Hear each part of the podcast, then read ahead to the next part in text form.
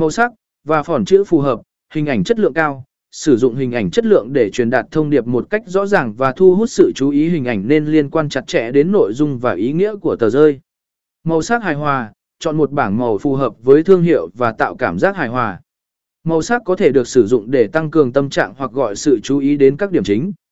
Phỏn chữ phù hợp, lựa chọn phỏn chữ phù hợp với phong cách tờ rơi và đồng thời giúp người đọc dễ dàng đọc thông tin.